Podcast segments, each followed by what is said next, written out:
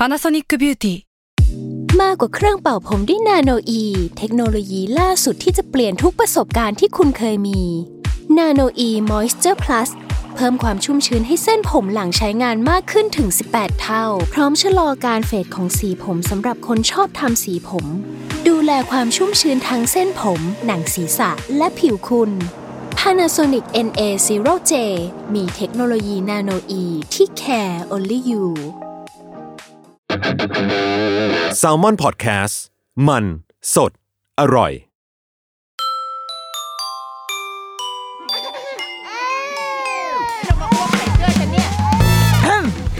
เดอะรุกี้มัมคุณแม่มือสมัครเลี้ยงกับนิดนก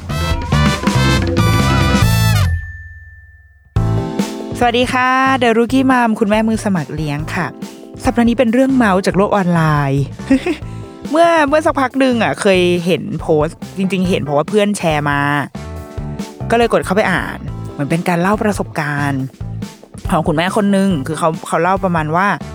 เขาว่าพาลูกขึ้นรถ แท็กซี่ ก็มีแม่ลูกเนาะแล้วก็คนขับนั่งข้างหน้า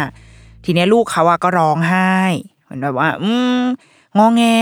ทีนี้ที่นี้แนวทางของคุณแม่เขาอะก็คือการแบบการปล่อยให้ร้อง คือเวลาเด็กร้องไห้เนี่ยมันก็มีหลายวิธีการถูกไหมถ้าตอนสมัยเราโตมาตอนเราแบบวัยรุ่นเออตอนเราเด็กๆอะพ่อแม่ก็จะแบบเงียบเงียบอยู่ที่นะหยุดหยุดร้องตีบางคนตี บางคนก็ตีตีฟัดฟาดหยิกหยิกเพื่อให้เด็กกลัว แล้วเด็กก็จะได้หยุด แต่ว่าแนวทางของคุณแม่คนเนี้ย เขาก็รู้สึกว่าเฮ้ยไม่ทำเด็กร้องก็คือเป็นหนทางหนึ่งของการระบายออกของอารมณ์ ก็ปล่อยให้ลูกร้องไป เออ จนแบบแท็กซี่อะก็พูดขึ้นมาประมาณว่า พี่แบบลงไปเลย เหมือนเหมือนคงสักพักหนึ่งแล้วอะเขาใจว่าคงผ่านไปสักพักหนึ่งแล้วแล้วแท็กซี่ก็บอกว่าเหมือนแบบ ลงไปเลย ถ้าแบบมาร้องไห้แบบนี้มันมันเหมือนมันรบกวนอะ เขาก็คงแบบเสียประสาทประมาณนึงคุณแม่ก็บอกว่า เฮ้ย แต่ว่านี่มันก็นี่มันเป็นวิธีการของฉันอย่างเงี้ยมีหน้าที่ขับว่าขับไปสี่เขาไม่ได้พูดแบบนี้นะ แต่ว่าอะไรประมาณนี้ แท็กซี่ก็คือเหมือนไฟกันอะไฟกันไปไฟกันมา จนสุดท้ายก็เข้าใจว่าถึงนะไปถึงจุดหมายปลายทาง แล้วก็สิ่งที่ สิ่งที่เอาได้ก็คือของเงินทอนค่ะ ปกติแบบสมมติเก้าสิบเจ็ดบาทคือจ่ายแบงค์ร้อยก็จบใช่ไหมแต่นี่คือสามบาทก็ต้องถอนก็โกรธมาก เขาก็มามาแชร์เล่าว่าแบบเฮ้ยมันเกิดเหตุการณ์แบบนี้แล้วเขารู้สึกว่าแท็กซี่แบบ ไม่พยายามจะเข้าใจแม่เลยคือคือมึงก็มึงก็ขับก็ขับรถไปแล้วทำไมต้องพูดไม่ดีทำไมต้องแบบของขึ้นใส่กันอะไรอย่างเงี้ย ก็ไปอ่านอันนี้มาคือคอมเมนต์ก็หลากหลายมากคอมคอมเมนต์ก็จะมี ตอนแรกก็เป็นไปในทางแบบใช่ใช่ใช่แบบเข้าข้างคุณแม่สักพักหนึ่งพอมีตัวเปิดมันก็จะเริ่มต่อละว่า เฮ้ย แต่ว่าจริง ๆ แล้วอะแท็กซี่เขาก็ก็อาจจะพูดถูกก็ได้นะ คือมันเขาอาจจะรำคาญจริง ๆ ก็ได้ คือเสียงร้องเด็กมันไม่ใช่เสียงสว่านที่แบบ โอ้ได้ยินแล้วแบบจะโลงอย่างเงี้ย คือมันก็เครียดเหมือนกันนะ แล้วเขาเป็นคนขับรถ แล้วเขาเป็นคนขับรถอยู่ เขาต้องมาได้ยินอะไรแบบเนี้ย มันก็อาจจะแบบรบกวนจิตใจอะเออ แล้วเขาก็อาจจะสงสัยว่า เอ๊ะแล้วทำไมแม่ถึงไม่จัดการอะไรเลยทำไมถึงปล่อยให้เด็กร้องโดยที่เขาอาจจะไม่รู้ แนวทางหรือว่าเหตุผลที่อยู่เบื้องหลัง การตัดสินใจที่จะทำแบบนั้นของคุณแม่ มันก็เลยทำให้ทะเลาะกันได้เอออะไรแบบเนี้ยก็กลายเป็นข้อถกเถียงละกันเออในในในช่วงหนึ่ง พอดีเราไปเห็นเพราะว่าเพื่อนเราไปแชร์มา ซึ่งเพื่อนเราก็จะเป็นการแชร์มาดาเออเราก็เลยพอเห็นก็เลยกดเข้าไปอ่าน แล้วก็โอเคก็พยายามทำความเข้าใจแล้วก็คิดว่า เออ ก็มีน่าจะมีแง่มุมที่เอามามาคุยได้ ก็เลยเอามาคุยกันในวันนี้ ทั้งหมดทั้งมวลนะเราเข้าใจคุณแม่นะเพราะว่าเราก็เคยเป็นคนคนนั้นเว้ยคือช่วงที่ลูกเล็กๆเราไม่ได้ขับรถ เราก็จะพาลูกเนี่ยก็ขึ้นแกร็บขึ้นแท็กซี่อย่างเงี้ยค่ะ ไปทุกที่ แล้วมันก็จะมีคือเด็กอะยังไงยิ่งเด็กเล็กมันยังไงมันก็ต้องร้องอยู่แล้ว ไม่ว่าจะด้วยสาเหตุสาเหตุอะไรก็ตาม ส่วนใหญ่จะเป็นการง่วงซะเป็นส่วนใหญ่ คือการนั่งอยู่บนรถโดยเฉพาะแท็กซี่เนี่ย มันไม่ค่อยมีปัญหาหรอกเพราะว่าเด็กอะชอบด้วยซ้ำเพราะมันไม่มี car seat เว้ยซึ่งจริงมันไม่ดีเนาะแต่ว่าเราเลือกเราทำอะไรไม่ได้ เราไม่สามารถแบก car seat ไปทุกที่ได้ถูกไหมเด็กมัน happy มากเว้ยกับการอยู่บนรถแท็กซี่รถสาธารณะ เพราะว่าไม่ต้องนั่ง car seat เหมือนเวลาอยู่รถบ้านรถตัวเอง ดังนั้นปัจจัยอื่นที่จะทำให้เด็กร้องไห้ได้คือหนึ่งคืออาจจะเบื่อสองคือหิวหรือง่วงหรืออะไรก็ตามเป็นปัจจัยทางกายภาพส่วนหนึ่งแหละเออทำให้เขาต้องร้อง ซึ่งลูกเราอะก็เคยแบบนั่งรถไปด้วยกัน แล้วว่านั้นรถติด แล้วก็นางก็แบบเริ่มไม่ไหวแล้วก็งองแงงองแงงองแงงอะไรเงี้ยแต่ว่าเราก็เป็นคนแบบนั้นนะที่ถ้าลูกร้องเราจะดีลกับลูกโดยที่ปล่อยให้ร้อง คือจะไม่ได้เข้าไปแบบไปฟอร์สแบบเฮ้ยหยุดเดี๋ยวนี้นะเต็มที่ก็คือจะถามว่าเป็นอะไร ในวัยที่เขาพูดได้แล้วนะในวัยที่เขาสื่อสารได้แล้ว ก็จะไปเข้าไปไถ่าถามว่า เอ้ย เป็นอะไรโอเคใช่ไหมอะใจเย็นๆนะอะคุณแม่ให้เวลาร้องได้ร้องให้ได้ แต่ว่า ถ้าโอเคเราคุยกันนะร้องให้ได้เราก็ต้องหยุดได้นะลูก เราทุกคนร้องให้ตลอดเวลาไม่ได้นะก็คุยกับลูกไป แต่ว่าในวัยที่ลูกยังเด็กอะเราคุยอะไรแบบนี้ไม่ได้หรอกมันไม่รู้เรื่อง หรือว่าเขารู้เรื่องแต่เขาตอบเราไม่ได้ ดังนั้นเราก็ต้องแบบ โอเค พยายามจะปลอพยายามจะดูแลให้เขาให้เขาคามดาวลง ซึ่งถ้ามันอยู่ในบ้าน หรือว่าอยู่ในที่ที่มันมีพื้นที่อะเราจะแฮนเดิลกับมันได้ เพราะมันต้องใช้เสียงแน่ๆ เสียงในที่คือเสียงเด็กนะไม่ใช่เสียงเรานะ ไม่ใช่แบบว้าแก อะไรมันเป็นตวาดลูกนะ แต่คือเสียงเด็กคือเขาอาจจะร้องดังกว่าเดิมก็ได้ หรืออะไรก็ตาม แต่เรารู้สึกว่าการอยู่บนรถอะรถซึ่งมันไม่ใช่รถเรา แล้วมันมีคนอื่นอยู่ด้วยอะเราอะทรีตสถานการณ์ตรงนั้นอะว่ามันเป็นการรบกวนคนอื่นเหมือนกัน คือกฎที่เราใช้กับลูกมันสามข้อใช่ไหมไม่ทำร้ายตัวเอง ไม่ทำร้ายผู้อื่น ไม่ทำร้ายข้าวของ ตอนเนี้ยเรากำลังรบกวนกำลังทำร้าย บรรยากาศทำร้ายผู้อื่นอยู่ ดังนั้น คุณแม่คิดว่าเราน่าจะไม่ควรทำหรือเราควรที่จะสงบลงให้เร็วที่สุด หรือถ้าลูกไม่สามารถสงบได้แม่อาจจะต้อง take action อะไรบางอย่าง เราทีตว่ารถสาธารณะเป็นแบบนั้นนะเออดังนั้น เวลาอยู่บนรถแบบนั้นอะเราเลยจะค่อนข้างมีมีข้อแม้ มีข้อยกเว้น เออ มีข้อยกเว้นให้กับสถานการณ์ที่ถ้าเกิดขึ้นที่อื่นเราจะไม่ทำแบบนี้ ด้วย คืออย่างตอนนั้นนะลูกเราก็เริ่มมีความงองแงงองแงงเว้ยเราก็จะอะเป็นอะไรเอามากดกันโอโอหน่อยซิหรือว่า ถ้ามันจะต้องหาอะไรที่มันเบี่ยงเบนความสนใจเขาอะก็ต้องทำเช่น นมไหมคือไม่ได้อยากกินนมหรอกเอานมไหมหรือว่ากินน้ำไหมหรือว่าเปิดรูปให้เขาดูเอารูปเอามือถือมา เปิดรูปคุยชวนคุยนู่นนี่หรือหาอะไรมาหลอกล่อเพื่อ เพื่อให้เขาหยุดตรงนั้น แต่ว่าถ้าเป็นเวลาอื่นๆอะเราอาจจะไม่ทำแบบนี้นะ เพราะว่าเราอยากให้เขา ดำดิ่งไปให้สุดกับอารมณ์ของเขาอย่างเงี้ยสมมติโอ้เป็นแบบเป็นสายสะท้อนอารมณ์หรือก็ตามอะแต่ว่าด้วยพื้นที่มันไม่ได้มันไม่ได้โอเพนให้สำหรับเราต้องทำเออ ดังนั้นเราคิดว่า โดยส่วนตัวเราอะเราเคย เราเคยแบบนั้นจริง ๆ คืออยู่บนรถแล้วมีลูกร้องจริง ๆ แต่ว่าหรือไม่งั้นนะหรือไม่อย่างนั้น อีกหนึ่งสิ่งที่เราเคยทำก็คือ ถ้าไม่อยากผิดกฎอะไรกับตัวเองเลย ไม่อยากจะขัดกับแนวทางที่ตัวเองเคยใช้เลย เราจะพูดดัง ๆ เพื่อตั้งใจให้คนขับได้ยิน เออ โดยที่สมมติว่าลูกเราร้องใช่ไหมแล้วเราก็พยายามทุกอย่างและแม่งก็ยังไม่หยุด เราก็จะบอกว่านาโนนโอเค คุณแม่เข้าใจนะ ว่าเสียใจนะ แต่ว่าตอนนี้เราร้องไห้เราอาจจะรบกวน พี่คนขับเขานะ คือ คือพูดเพื่อเพื่อให้อีกฝ่ายหนึ่งอะที่อาจจะกำลังโกรธเลยก็ตามให้เขารู้ว่า เรารู้นะ ว่าเขาอะไม่ชอบ เรานับเขาเขามาเป็นส่วนหนึ่งของสถานการณ์ตรงนี้ด้วยนะ ไม่ใช่ว่า กูจะเลี้ยงลูกกูแบบนี้แหละ แล้วมึงจะเป็นใครกูก็ไม่สนอะไรเงี้ยเออเราพยายามพูดแบบนั้น แล้วเมื่อพูดเสร็จเราก็อาจจะบอกว่าขอโทษค่ะ แบบขอโทษนะ แบบเสียงดังไปหน่อยขอโทษค่ะ ซึ่งเท่าที่เคยทำมา ยังไม่เคยเจอคนขับคนไหนที่แบบเฮ้ยคุณทำไมเป็นอย่างนี้คือเราว่าทุกคนรู้ไว้ว่าเด็กมันต้องร้องไห้ จะชอบหรือไม่ชอบไม่รู้นะแต่ทุกคนรู้ว่าเด็กกับการร้องไห้มันเป็นสิ่งคู่กันนะเด็กกับการงอแงแต่เรารู้สึกว่ามันจะทำให้บรรยากาศการอยู่ร่วมกันน่ะมันดีขึ้นได้ด้วยกันพยายามจะทำความเข้าใจ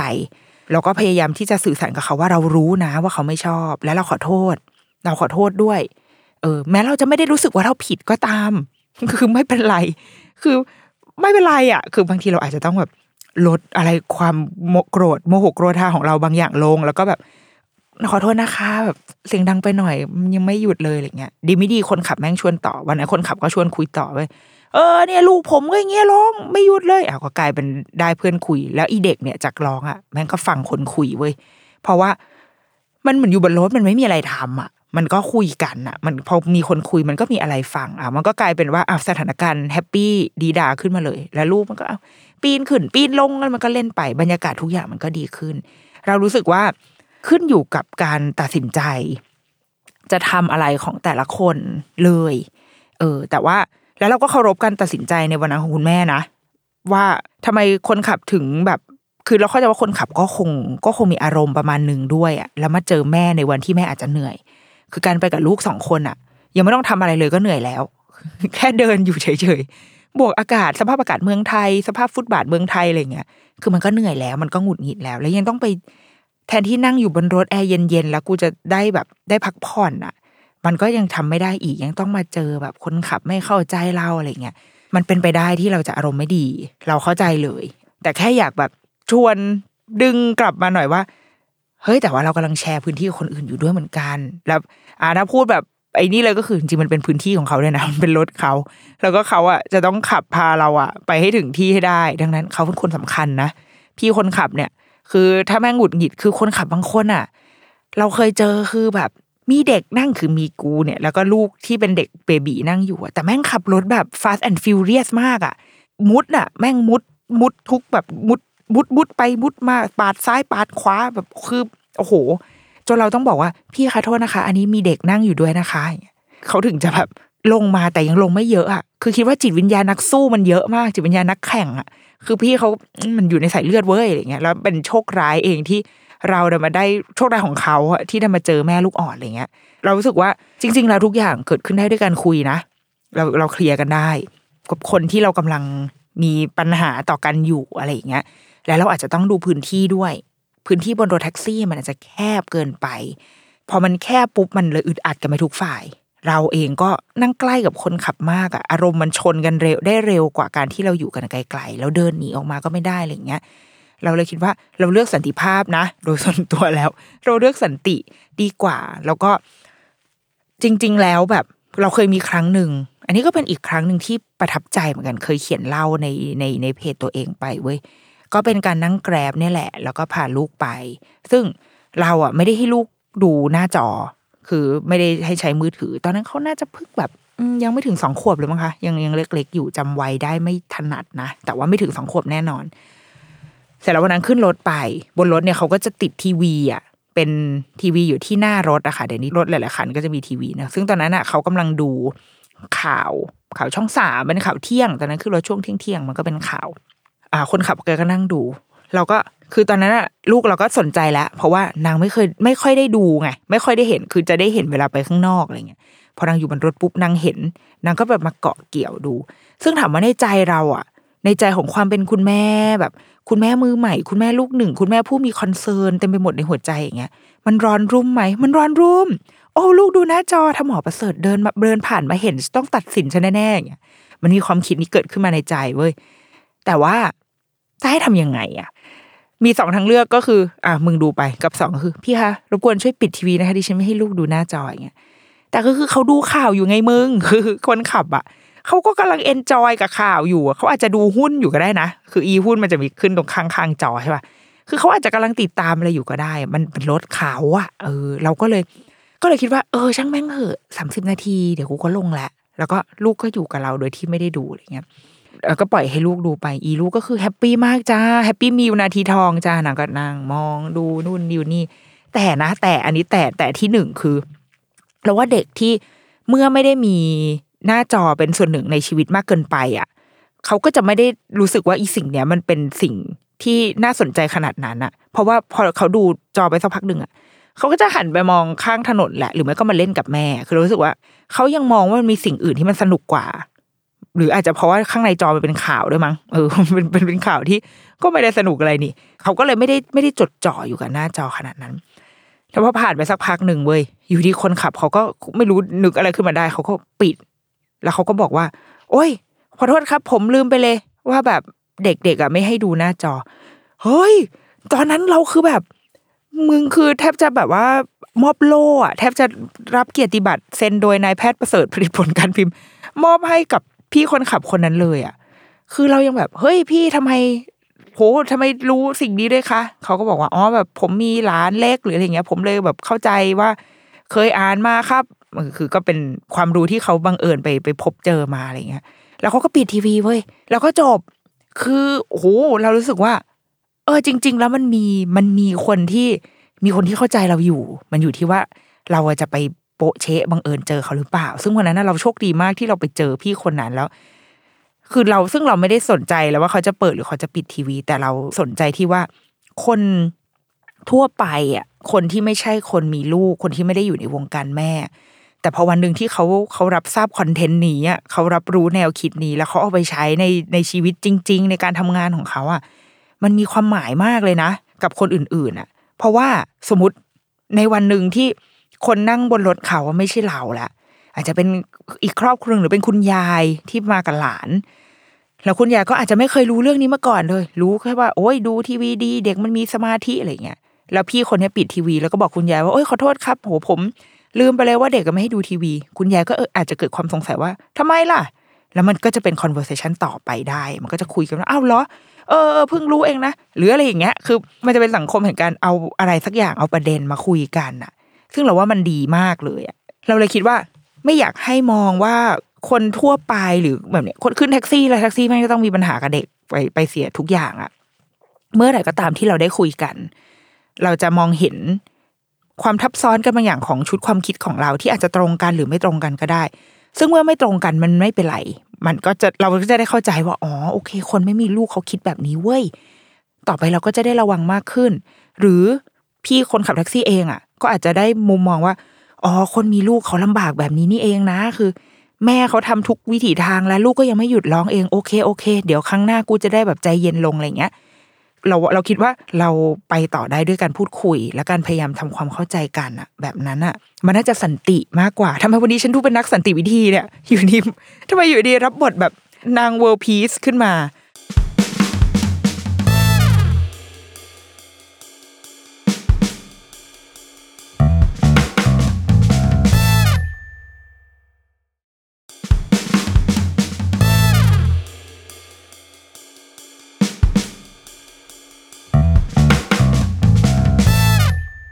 หนึ่งเรื่องนะที่คิดขึ้นมาได้ก็คือ ความคาดหวังของคนเป็นพ่อเป็นแม่ ที่เราอยู่บนโลกที่เต็มไปด้วยข้อมูล เต็มไปด้วยชุดความรู้และเรา และเราก็มีมีความรู้และแนวทางเป็นของตัวเองค่อนข้างชัดเจนมากๆเลย โดยที่ดูเหมือนกับว่า เราจะมองว่าโลกอะ ไม่เข้าใจเรา หรือว่าโลกอะ ตามไม่ทันเราเราว่าคุณพ่อคุณแม่หลายคนเป็นแบบนี้ คือเมื่อไหร่ก็ตามที่เราหลุดเข้ามาในในวงการพ่อแม่ เราจะมีชุดความรู้เยอะมากถูกไหมเกี่ยวกับการเลี้ยงดูเด็กการดูแลเด็กอะไรเงี้ย ซึ่งถ้าเราโตในถ้ำอะ ถ้าลูกเราโตในถ้ำหรือโตในป่า มันไม่มีปัญหาเลยเว้ย เพราะว่ามันไม่มีใครไงมันมีแต่เรา แต่เมื่อไหร่ก็ตามที่ใช้ชีวิตอยู่ในสังคมอยู่ โดยเฉพาะอย่างเงี้ยในเมืองหลวงที่คนมันอัดคนมันใกล้กันมาก มันไม่เหมือนเราอยู่ในต่างจังหวัดที่พื้นที่มันกว้างมากคือแต่ละคนก็จะมี คือโอเค ถ้าในหมู่บ้านในระดับหมู่บ้านน่ะมันใกล้ชิดแหละถูกป่ะแต่ว่า สมมติเราขับรถหรืออะไรก็ตามแบบมันมีพื้นที่ที่เป็นพื้นที่ส่วนตัวอยู่ประมาณหนึ่งอะแต่ในเมืองหลวงอะมันแน่นไปหมดอะออกไปเนี่ยไปห้างพราะชีวิตไม่รู้จะไปไหนไงไม่มีสวนไม่มีอะไรให้ไป พอไปห้างปุ๊บก็คนเยอะและห้างก็เป็นแบบปิดลูกร้องทีก็เสียงดังลั่นชั้นอะไรเงี้ยเราก็จะยิ่งรู้สึกว่า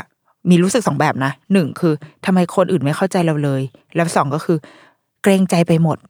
โอ๊ยทำแบบนี้ไปไม่ได้เดี๋ยวคนนู้นไม่เข้าใจคนนี้ไม่เข้าใจอะไรเงี้ยกลัวไปหมด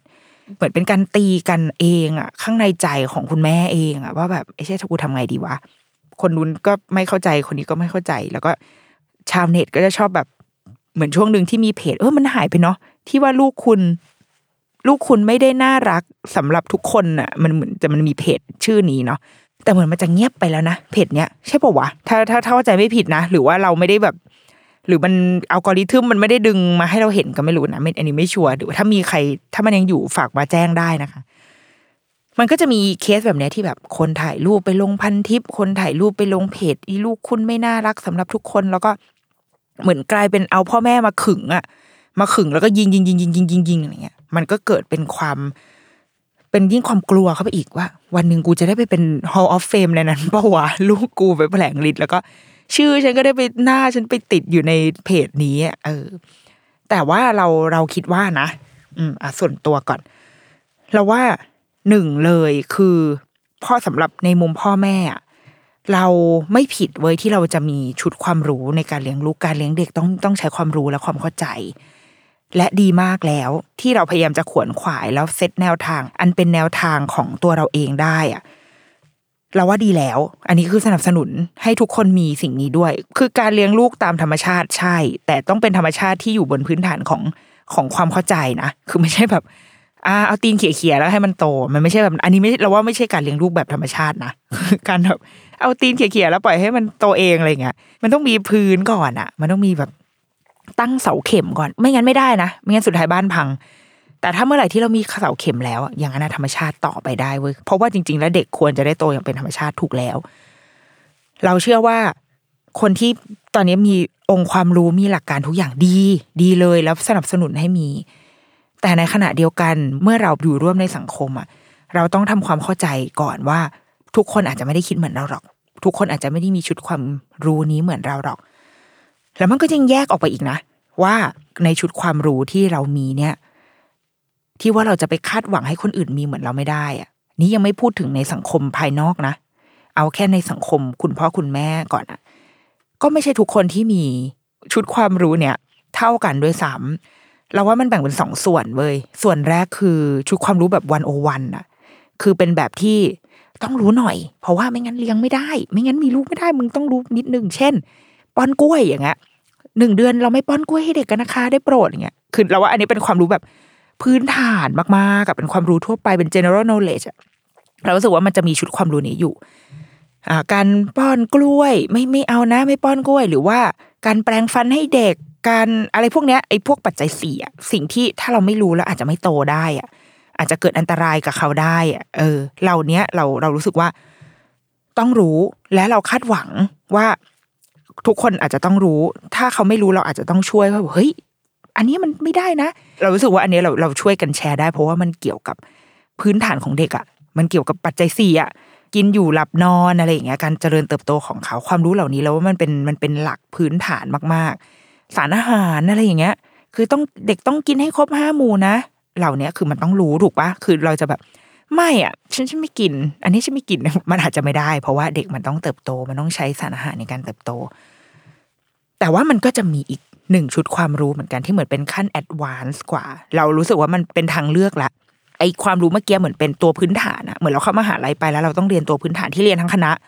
ทุกคนในคณะต้องเรียนวิชานี้ เพราะว่าไม่งั้นมึงก็จะไปเรียนวิชาอื่นต่อไม่ได้ เหมือนหมอที่เรียนจนจบหมอ เรียนจบหมอห้าหกปีไปแล้วเนี่ย ออกไปทำงานเป็นหมอได้แล้วนะแต่ว่าเราอาจจะไม่ได้เชี่ยวชาญเฉพาะทางไอความรู้ชุดที่สองอะเราสึกว่ามันเป็นส่วนต่อขยายที่ทำให้เรา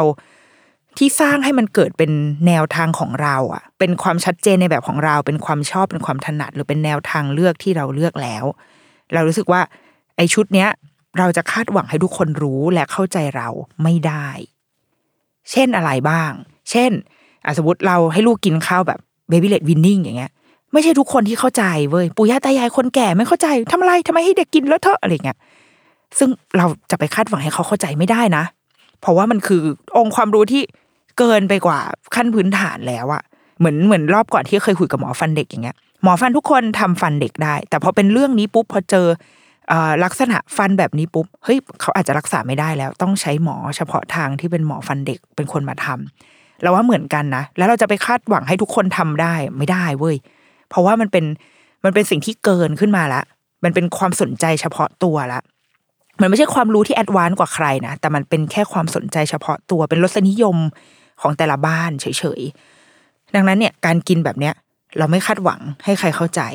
หรือว่าบางบ้านที่เชื่อมั่นในสมมติเนี่ยการเลี้ยงดูแลลูกแบบเฮ้ยเน้นการสะท้อนอารมณ์ปล่อยให้เด็ก ได้เอ่อร้องไห้ได้ปลดปล่อยแล้วแม่จะให้เวลาให้โอกาสหรืออะไรเงี้ย เรารู้สึกว่าอันนี้เป็นขั้นกว่า ไม่ใช่ขั้นพื้นฐาน จริง ๆ มันควรจะเป็นขั้นพื้นฐานแหละ คุณแม่อาจจะรู้สึกในใจว่า มันเป็นสิ่งที่ทุกคนต้องรู้สิเพื่อให้เด็กเติบโตขึ้นด้วยแบบสุขภาพจิตที่ดี แต่ต้องยอมรับว่ามันมันไม่ใช่เว้ยมันยังไม่ถึงขั้นนั้นอะเพราะว่าเราทุกคนก็ยังโตมาแบบพ่อแม่ตีใส่บ้างหรืออะไรเงี้ยถูกไหมมันยังคือค่า default ของของสังคมมันยังไม่ได้ไปถึงจุดที่จุดนั้นนะซึ่งเรามีไว้มันดีเว้ยแต่ว่ามันไม่ได้หมายความว่า การที่คนอื่นไม่มีแล้วเขาไม่ดีอะ หรือว่าการที่คนอื่นไม่มีแล้วเราจะไปแบบไปไปเหยียดหรือไปเบลมเขาได้เราสึกว่ามันไม่ใช่ มันเป็นแค่แนวทางที่เราเลือกจะใช้กับลูกเราเฉยๆและเมื่อไหร่ก็ตามที่เรารู้สึกว่ามันดี และเราอยากให้คนอื่นรู้ไปด้วย เราต้องหาพวกไม่ใช่หาศัตรู มันอาจจะไม่ใช่การแบบโอ้โหอุทิศตนเป็นนักบวชเนาะเผยแพร่ศาสนาขนาดนั้น แต่ว่า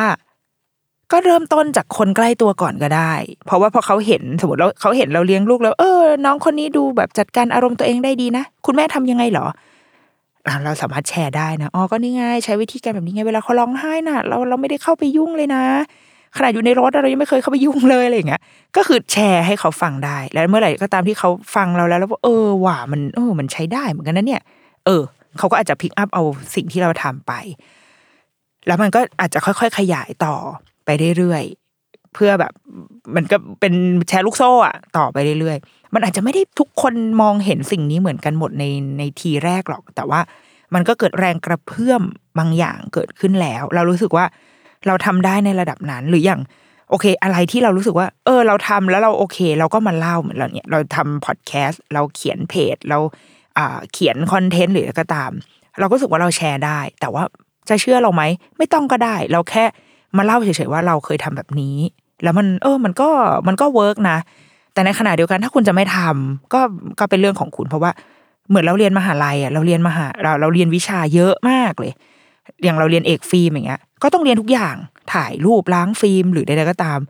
แต่เราไม่ได้ชอบการล้างฟิล์มอะ คือเรียนรู้ละจบพอแล้วก็ไม่ทำเพราะว่าไม่สนุกไม่ไม่ได้อินขนาดนั้น แล้วก็ก็จบไป แต่ว่ากับวิชาที่เราชอบเราชอบวิชาเขียนบท เราก็ยังอยากที่จะรู้มันต่อ อยากอยากจะเหมือนเทิร์นโปรในด้านนี้อย่างเงี้ยก็ให้มันเป็นเรื่องของความชอบความถนัดของแต่ละคนไป เรารู้สึกว่ามันเป็นแบบนั้นได้ อันนี้ในระดับพ่อแม่ด้วยนะ ดังนั้นยิ่งเมื่อขยับออกไปในระดับสังคมอะค่ะสำหรับคนนอกเลย คนอื่นๆในสังคมที่เขา อาจจะไม่ไม่มีลูก ไม่ได้ใกล้ชิดกับเด็ก และอาจจะเกลียดเด็กและพ่อแม่คือ ต้องยอมรับว่าเราอาจจะอยู่ในขั้นลบนะ ในสังคมเนี่ย คนอาจจะมองแม่ลูกว่าเป็นแบบ เป็นกลุ่มคนที่น่ารำคาญประมาณหนึ่งถ้าเจอบนบนเครื่องบินก็อาจจะหนีไปให้ไกลๆอะไรเงี้ย เจอในห้างก็จะพร้อมที่จะด่าก่อนที่พร้อมที่จะมองชื่นชมอะไรเงี้ยเรายิ่งอาจจะไปคาดหวังกับคนนอกอะ่ะ ไม่ได้เลย มันดูน่าเสียใจเนาะมันดูน่าเศร้า มันดูแบบทำไมทำไมโลกไม่เข้าใจฉัน เออ มันแต่มันก็เป็นความจริงอะ่ะเราเลยคิดว่าเราอาจจะทำได้ดีที่สุดคือแค่ อันนี้ส่วนตัวมากเลยนะ เป็นส่วนตัวมากๆ คือเราพยายามที่จะมันคือสิ่งที่เราทำทุกวันเนี้ยคือพยายามจะบอกเล่าเรื่องของการเป็นแม่ การมีลูก และเรามีลูกอยู่ในสังคมร่วมกับคนอื่นๆอะว่าละลูกเราจะเราเราเจออะไรบ้างเราเป็นยังไง แล้วคนอื่นเป็นยังไงกับเรา เราเป็นยังไงกับคนอื่นอะไรเงี้ย เพื่อให้เขาค่อยๆ ค่อย ๆ มองเห็นภาพว่าอ๋อจริง ๆ แม่ลูกคนที่มีลูกเขาก็เหมือนกูนี่แหละเขาก็ยังมัวมัวซัวๆหรือว่า ลูกเขาบางวันเขาก็น่ารักนะแต่บางวันลูกเขาแม่งก็ปีศาจมากเลยนะอะไรเงี้ยคือให้มันเป็น general knowledge เข้าไปในสังคม ค่อยให้ได้ ค่อย ๆ ซึมเข้าไปผ่านอะไรเล็ก ๆ น้อย ๆ ต่าง ๆ อะไรเงี้ย เรารู้สึกว่าเราอาจจะทำได้ในในมุมแบบเนี้ย ค่อย ๆทำให้ให้คน เข้ามาเป็นพวกเราอะ เออ แต่อย่าไปคาดหวังให้เขาแบบ เข้าใจแม้กระทั่งความรู้วันโอวันของพ่อแม่ เช่นการป้อนกล้วย การกินน้ำหลังกินนมต้องกินน้ำนะแต่ว่าเออถ้าเป็นนม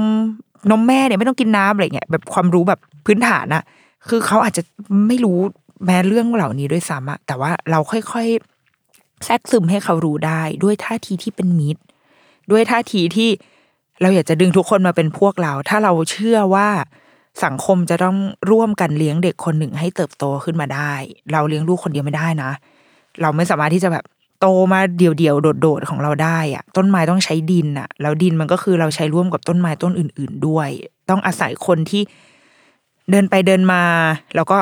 เขาจะรดน้ำให้ไหมหรือเขาจะทิ้งขยะลงมา หรือเขาจะแบบเอาแบบขยะพิษมาฝังไว้ในดินอะไรเงี้ย เราต้องเราต้องทำงานร่วมกับคนที่เขาเดินผ่านไปผ่านมากับต้นไม้ที่เราปลูกด้วยนะ เพราะไม่งั้นต้นไม้มันอาจจะไม่โตไปอย่างที่เราตั้งใจก็ได้ เรารู้สึกว่าทุกคนในสังคมต้องช่วยกันเลี้ยงลูกเลี้ยงช่วยกันเลี้ยงเด็ก เพราะว่าเด็กๆ คืออนาคต คือคนที่จะต้องรับมรดกตกทอดสังคมอันเนี้ย และแครี่สังคมเนี้ยต่อไป ดังนั้นเราต้องหาพวกมากกว่าศัตรู เราเชื่อแบบนั้น แล้วว่าเราต้องหาพวกไว้เราต้องเราต้องชวนทุกคนเข้ามามีส่วนในการร่วมเลี้ยงเด็ก ๆ ของสังคมเราไปด้วยกันอะให้ได้ เออ แล้วก็เรารู้คุณแม่ทุกคนมีองค์เว้ยมีองค์ที่พร้อมไฟพร้อมฟาด แล้วก็เรามีความรู้ทุกคนมีความรู้ค่ะ มีความรู้เยอะกว่าเราอีก มีองค์อะแต่ว่า บางทีความนอบน้อมก็ยังจำเป็นอยู่ ความนอบน้อมในที่นี้คือไม่ใช่ยอมนะเออคำว่านอบน้อมอาจจะไม่ค่อยใช่มันคือความ humble อะมันคือความ เรารู้สึกว่าคำว่า humble อะมันคือ เราลดลดตัวเราลงมาให้เล็กหน่อย แต่ไม่ได้ยอมนะ แต่แค่ว่า แค่เรามีมวลบางอย่างที่พร้อมจะเป็นเพื่อนกับทุกคนอะไรอย่างเงี้ยเออ อย่างอย่างที่เราให้ฟังว่า ถ้าถ้าเป็นเราหรือ หรืออย่างที่เราเคยพูดกับแท็กซี่อะเราก็พยายามจะขอโทษเขา เพราะเราก็รู้สึกว่า มันก็เดือดร้อนเขาจริง ๆ การที่ลูกเราไปร้องไห้เสียงดังบนรถเขาอะเออ ขนาดลูกร้องไห้บนรถเราเองอะ เรายังสติแตกเลยนะ เรายังแบบ นึกออกไหมอยากเปิดกระจกไปกรีดอะคือแบบมึงต้องหยุดร้องได้แล้วอย่างเงี้ยคือมึงแบบเครียดเครียดมากบอก เพราะว่าพูดอะไรคือมันมองไม่เห็นลูกด้วยไง เพราะว่าเรานั่งไปทางเดียวกันลูกนั่งอยู่ข้างหลังเราอะมันเครียดนะเว้ยแล้วการขับรถมันมันต้องใช้สมาธิแล้วมันต้องใช้พลังบวกอะมัน เพราะว่าบนท้องถนนมันเต็มไปด้วยพลังไม่บวก มันเออ เราต้องเข้าใจเขาวนิดนึงว่ะแล้วบนพื้นฐานที่ว่าเขาอาจจะไม่ใช่คนชอบเด็กมาแต่แล้ว ตั้งแต่แรกก็ได้นะ พี่คนขับแท็กซี่อะ เราไม่สามารถคาดหวังให้ให้สังคมเข้าใจเราได้เลย ทั้งที่จริง ๆ แล้วสังคมควรจะเข้าใจแหละแต่ว่าแต่มันโอเค แต่มันไม่เป็นไรเว้ยเพราะว่าเราอยู่เราอยู่ร่วมกันนะทุกคนมันมันสเปกตรัมมันเยอะมากอะ มันมีเฉดเยอะมาก เรานึกถึงหนังสือเล่มหลาย ๆ เล่มที่ได้อ่าน มันจะเป็นหนังสือ หนังสือแนวแบบอ่าเลี้ยงลูกสไตล์เยอรมันสไตล์ดัตช์สไตล์สแกนดิเนเวียหรืออะไรเหล่านี้ ซึ่งหนังสือพวกนี้ค่ะ จุดร่วมเดียวกันอะ มันคือการเขียนผ่านมุมมองของคนนอก ที่เข้าไปอยู่ในสังคมเหล่านั้น หมายความว่าอ่าอย่างเช่นนะเล่มอ่าสแกนดิเนเวียที่ที่เพิ่งออกมาล่าสุด วันก่อนเพิ่งคุยกับครูจุย้ยแล้วก็คุยกันเรื่องหนังสือเล่มนี้ มันเป็นเรื่องของคุณแม่ที่เป็นชาวสแกนดิเนเวียเขาเป็นคนอืมเข้าใจว่าสวีเดนนะถ้าจำไม่ผิด เขาเป็นคนโซนสแกนดิเนเวียเนี่ย โตมาแบบนั้น แต่ว่าเขาตอนมีลูกเนี่ยเขามาอยู่ที่อเมริกา แล้วพอเขาเลี้ยงลูกที่อเมริกา มันก็เลยทำให้เขาค้นพบว่า เฮ้ย ค่านิยมหรือว่าแนวทางของอเมริกา มันไม่เหมือนกับที่เขาโตมาเลยว่ะ การที่แบบเขาปล่อยลูกวางลูกไว้ทิ้งๆคว้างๆกลางหิมะตกอะไรเงี้ยคือคนอเมริกาแม่งแบบ แม่งมองว่านี่คือชาดาบิวส์อะมันคือแบบจะเรียกโทรกดโทรศัพท์เรียกหน่วย สังคมสงเคราะห์มาจัดการแล้วอะแต่คือที่สวีเดนมันทำเป็นปกติมาก มันคือการเอาเด็กไปวางไว้ในป่า แล้วก็อะอยากทำแล้วก็ทำการใช้อุปกรณ์ใช้เลื่อย ใช้มีด ใช้กรรไกรที่มันดูอันตรายมากๆ ซึ่งในสังคมอย่างอเมริกาเนี่ย ไม่ได้เลยนะทำแบบนี้ไม่ได้นะ มันโหอันตรายกับเด็กมันเป็นอันมัน abuse นะเว้ยอะไรเงี้ยมันเลยทำให้เขาคนพบว่า อ๋อสังคมมันมันไม่เหมือนกัน มันคิดไม่เหมือนกัน ที่ที่เขาโตมากับที่ที่ตอนนี้เขากำลังใช้ชีวิตอยู่อะ มันไม่เหมือนกันแล้ว แล้วส่วนใหญ่หนังสือพวกเนี้ยมันจะเขียนบนพื้นฐานแบบเนี้ยค่ะ คือ คนที่อยู่กันคนละต่างวัฒนธรรม แต่พอมาเลี้ยงลูกก็เลยทำให้เขาเขาค้นพบว่าอ๋อตอนเขาเด็กๆ กับตอนที่ลูกเด็กมันมองคนละมุมเลยว่ะเนี่ยฝรั่งเศสดัชเยอรมันทั้งหลายแหล่เนี่ยเป็นเป็นแนวเดียวกันหมดเลย ซึ่งเราว่าสิ่งที่เราได้จากการอ่านหนังสือพวกเนี้ยก็คือ แสดงว่าจริง ๆ แล้วมันไม่มีผิดไม่มีถูก มันขึ้นอยู่กับว่า แต่ละคนให้คุณค่าหรือว่ามองการเลี้ยงดูเด็กเป็นแบบไหน บางที่อาจจะให้คุณค่ากับการความอิสระเสรี และการอยู่กับธรรมชาติมากๆ เด็กสแกนดิเนเวียเด็กฟินแลนด์อย่างเงี้ยเคยดูหนังเรื่องหนึ่งคือเอาเด็กอะไปนอนคือเนอร์เซอรี่อย่างเงี้ยค่ะ เขาจะต้องมีการนอนกลางวันใช่ป่ะแม่งคือปูผ้าใบเตียงผ้าใบอะแล้วเอาเด็กอะนอนในนอนในป่า ในป่าคือในป่าจริง ๆอะแบบ ก็คือป่าหลังโรงเรียนอะแล้วก็เด็กนอนอยู่นั้นเลย ซึ่งถ้าเป็นคนไทยไปเห็นก็คือกรีดแหละ เพราะว่าแมลงเยอะ มันต้องมีแมลง มันต้องมียุง มันต้องมีแบบเหลือบริ้นไรอะไรอย่างเงี้ยเต็มไปหมด แต่ว่า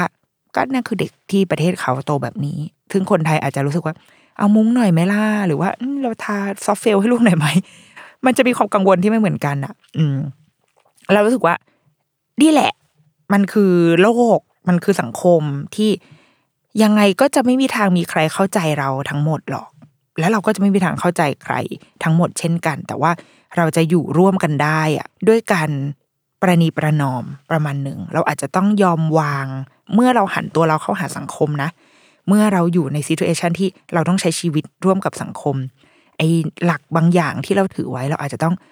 คอม p r o m i s e มันลงมานิดหนึ่งไม่ใช่ว่า ไม่ใช่ว่าหักมันไปเลยนะ ไม่ใช่ว่าไม่เพราะไม่งั้นเราว่ามันก็จะส่งกับส่งผลกับลูกด้วย คือ ลูกก็อาจจะรู้สึกว่าอ๋อโอเค ถ้าฉันออกมาข้างนอกแล้วแม่จะตามใจงั้นฉันก็จะทำแบบนี้ตลอดไปแล้วว่าไม่ใช่นะมันมีดีกรีมันมีเลเวลของมันอยู่ ที่เราจะจัดการกับลูกแบบเนี้ย ถ้าอยู่ข้างนอกเราจะทำแบบนี้ เออเพราะเราเข้าใจความหน้าบางอะ่ะโอ้ยลูกร้องไห้เดี๋ยวคนนู้นคนนี้มันมันจัดการได้เว้ยแต่ว่าก็ต้องขึ้นอยู่บนพื้นที่ว่าคนอื่นเขาอาจจะไม่ได้เข้าใจเรา เขาอาจจะไม่ได้รู้เหมือนที่เรารู้ก็ได้ แล้วสิ่งที่เขารู้ก็อาจจะเป็นสิ่งที่ดีก็ได้เหมือนกัน เราอาจจะไม่ได้ถูกเสมอไปอะไรเงี้ยเราคิดว่านะ และสุดท้ายคือ พูดคุยด้วยความพยายามที่จะทำความเข้าใจ ถ้าเรารู้สึกอะไรเราก็บอกเขาไป ถ้าเรารู้สึกว่าเฮ้ยตอนนี้รู้สึกผิดจังเลยก็บอกเลยโอ้ขอโทษรู้สึกผิดจริงค่ะที่ลูกร้องไห้ แต่ว่าจะพยายามนะคะ แต่ว่าปกติอะจะไม่โอเขาค่ะ ก็เล่าให้ฟังไปเลยก็หาเพื่อนคุยอะเออปกติไม่โอเลยค่ะ ก็เลย เนี่ยเขาก็เลยจะร้องพี่อดรอนิดนึงนะคะ เออคุยกันดีๆอะแก ฉันรู้สึกว่า เราคุยกันดีๆได้ แต่ถ้าเจอคนที่เกลียดฉันก็จะคุยด้วยไม่ดีเอากูเลวแต่ว่านี่แหละคือกับคนไม่รู้จักอะ มันไม่จำเป็นที่จะต้องไปฟาดฟันอะ เออเราว่านะแล้วก็ทำให้บรรยากาศในสังคมมันมันดี แล้วทุกคนในสังคมเขาจะได้พร้อมที่จะช่วยพ่อแม่ พร้อมที่จะช่วยกันเลี้ยงเด็กเด็กของสังคมเราอะ พร้อมที่จะยกมือขึ้นเพื่อจะช่วยเด็กๆเมื่อในวันที่เด็กๆอะต้องการ เพราะว่า เรากำลังอยู่ใน เราเป็นคน generation ที่กำลังจะต้องสร้างสังคมให้เด็กรุ่นต่อไปเขาเติบโตขึ้นมา ดังนั้นเราต้องหาพวกเว้ยการเลี้ยงลูกมันมันจะสันติได้และสังคมมันจะโอเคได้ เมื่อเราได้คุยกันอะสัปดาห์นี้สำหรับเดรุกี้มัมจบลงไปแบบสันติวิธี สวัสดีค่ะ